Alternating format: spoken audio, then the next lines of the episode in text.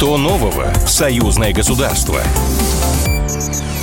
Здравствуйте, это программа «Что нового? Союзное государство». Меня зовут Михаил Антонов, и традиционно в завершении недели мы обязательно выходим в эфир, чтобы рассказать о том, что за минувшие семь дней произошло важного, актуального в политической, экономической, социальной, культурной, спортивной сферах. Но самое главное, что все эти новости касаются союзного государства России и Беларуси. Строительство высокоскоростной магистрали между Москвой и Минском – это мощный импульс развития союзного государства. Накануне в ходе послания Федеральному собранию Владимир Путин подтвердил планы строительства высокоскоростной железнодорожной магистрали до различных городов, в том числе до, цитирую, до Минска в братской Беларуси. С нами на прямой связи председатель Союза пассажиров России Кирилл Янков. Кирилл Вадимович, приветствую вас. Здравствуйте. Добрый день. Еще не все к ласточкам привыкли, которые, собственно говоря, всего несколько часов, и ты, стартовав с белорусского вокзала, прибываешь на центральный вокзал Минска, а уже другая высокоскоростная магистраль. Необходимость, важность, нужность этого проекта вот хотелось бы услышать от вас.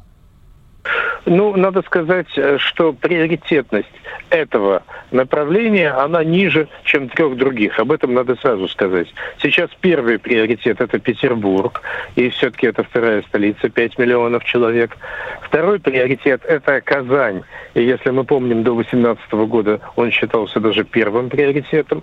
Там два города-миллионника э, – Нижний Новгород и Казань. Третий приоритет – юг, Воронеж, Ростов, хотя длинновато немножко для дневных поездов, но все-таки. И вот Минск. Минск может оказаться четвертый на очереди, то есть это, конечно, за 30-м годом. Э, ну, Минск всего один город-миллионник, мы это видим, да. Мы видим, что сейчас э, две пары ласточек в день в общем вывозят всех желающих. Необходимости даже третью пару назначать нету. Ласточка довольно долго в пути, 7 часов между Москвой и Минском. Для дневного поезда это длинновато. То есть кому нужно быстрее, к их услугам самолеты.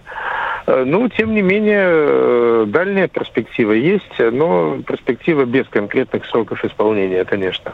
А это отдельная железнодорожная ветка, на ваш взгляд, должна быть? Или э, тех железнодорожных построенных путей будет достаточно для того, чтобы, не нарушая логистику уже существующую, построить и для, э, собственно, применять высокоскоростные поезда? Ну, как правило, высокоскоростные магистрали – это новые линии, хотя где-то может идти движение по старым путям. Но вы правы. Некоторый резерв в том, чтобы ускорить движение по существующей линии, есть. Сейчас максимальная скорость пассажирских поездов между Москвой и Минском 140 км в час – ускорить эту линию, скажем, до 160 или даже до 200 км в час. Не на всех участках, на участках с хорошим профилем, прямые.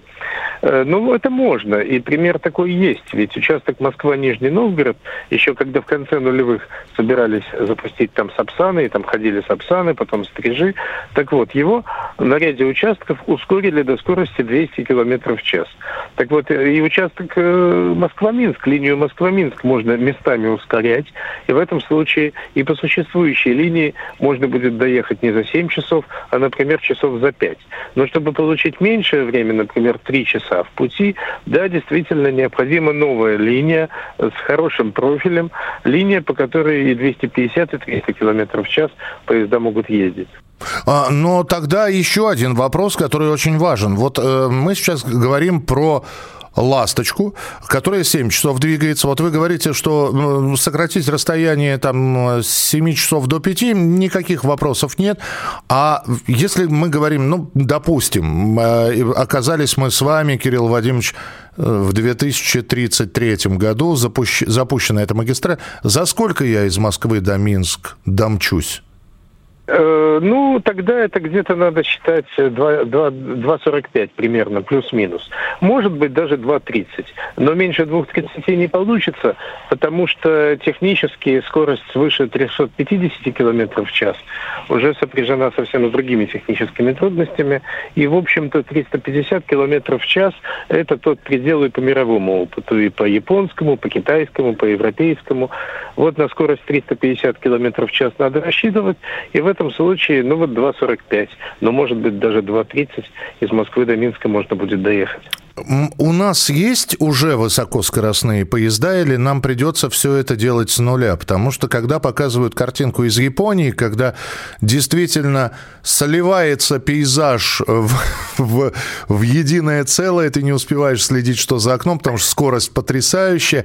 А у нас такие поезда делают, или здесь, опять, не без помощи Запада придется? У нас такие поезда не делают. Сапсаны – это продукция Siemens, купленная в Германии. Они считаются высокоскоростными, поскольку у нас высокоскоростное все, что ездит свыше 200 км в час. Сапсаны могут ездить до 250, поэтому формально они у нас есть. Ну, во-первых, они импортные, а во-вторых, на ВСМ и в Петербург предполагается скорость выше. Это означает, что должен быть разработан, ну или закуплен, теоретически можно можно у Китая закупить, э, новый подвижной состав, который может ехать и 300, и 350.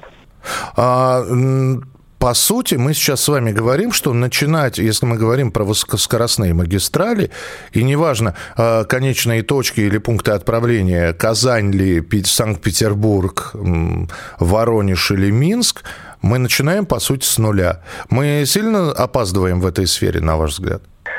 Э, мы опаздываем сильно, потому что сейчас уже и Турция, и Марокко имеют высокоскоростные магистрали, Вьетнам такую магистраль строит. То есть те страны, которые, в общем, по технологическому уровню всегда были позади. Но тут надо сказать, конечно, в наше оправдание, объективная сторона – это в целом низкая плотность населения низкая плотность населения у нас даже в европейской части, она в разы меньше, и чем в Китае, и чем в Японии, и чем в Западной Европе, и чем даже в Марокко или во Вьетнаме. А чем ниже плотность населения, тем менее оправдана высокоскоростная магистраль, потому что ну, пассажиропотоки меньше, расстояние больше. Когда больше 5-6 часов пути, обычно самолет выигрывает уже у высокоскоростного поезда. Поэтому есть объективные причины, почему у нас до сих пор нет высокоскоростных магистралей, но тем не менее, э, наверное, это все равно не оправдано, и, наверное, мы в этом отношении отстали. Э, опять предлагаю немножко в сослагательное наклонение поиграть, потому что если посмотреть на цену, а сколько стоит сейчас э, билет на «Ласточку», чтобы за 7 часов добраться до Минска или до Москвы? Э, это в пределах 4, 4 с небольшим тысячи рублей.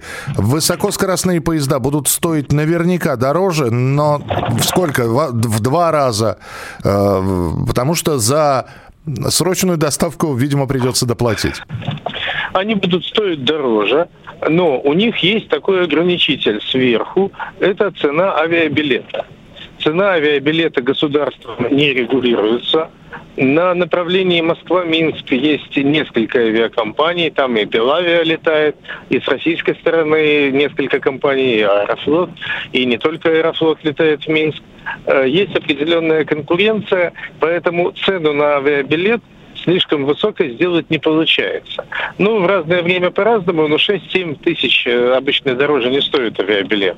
И вот стоимость авиабилета – это, по сути, верхний ограничитель э, стоимости билета на ВСМ. Потому что если сделать билет на ВСМ в два раза или даже в полтора раза дороже, чем билет на самолет, то пассажир перейдет э, с высокоскоростного поезда на самолет в значительной степени. А по уровню комфортности э, высокоскоростные поезда так же, как и «Ласточка»? То есть э, без, без каких-либо, знаете, изысков? Нет, они будут значительно комфортнее. Здесь уровень Сапсана надо брать за основу. То есть будут разные классы даже в самом низком классе, в туристическом или в экономическом, как его назвать, будет комфортнее, чем в «Ласточках». Э, будет, видимо, вагон без строя или другая система организации общественного питания. Ведь в «Ласточке» за 7 часов э, не поешь горячей пищи. Там только э, ну, можно не, в тележке ис, купить да, печенье. Исключая горячие напитки, что-то типа кофе, да. Да, да, конечно, высокоскоростной поезд должен быть комфортнее. Здесь надо именно на Сапсаны ориентироваться. Ясно, Кирилл Владимирович. Ну что, дожидаемся 30-го года, будем следить за строительством. Спасибо большое. Кирилл Янков, председатель Союза пассажиров России, был у нас в прямом эфире. Ну вот, реализация проекта высокоскоростных магистралей и внутри российских, и вот с выездом за границы российские в Беларусь станет мощным импульсом, в том числе для развития союзного государства, будет способствовать расширению экономических связей, а также обеспечить равные права граждан на обучение, работу, повышение квалификации, оздоровление, даст возможность лучше постигать общую историю и географию от Бреста до Владивостока. Так считает госсекретарь союзного государства Дмитрий Мезенцев. Сейчас в России реализованного проекта высокоскоростных магистралей пока нет. Тем не менее, согласно стратегическим планом РЖД, с которыми они регулярно знакомят пассажиров. С 2030 по 2035 годы планируется построить около 7 тысяч километров высокоскоростных путей. То есть железные дороги будут строиться отдельно, ну а за это время еще и будут разрабатываться поезда. Наши отечественные. Я так думаю, что если там и будут западные комплектующие, ну, западные, зарубежные, то это, скорее всего, из дружественных стран.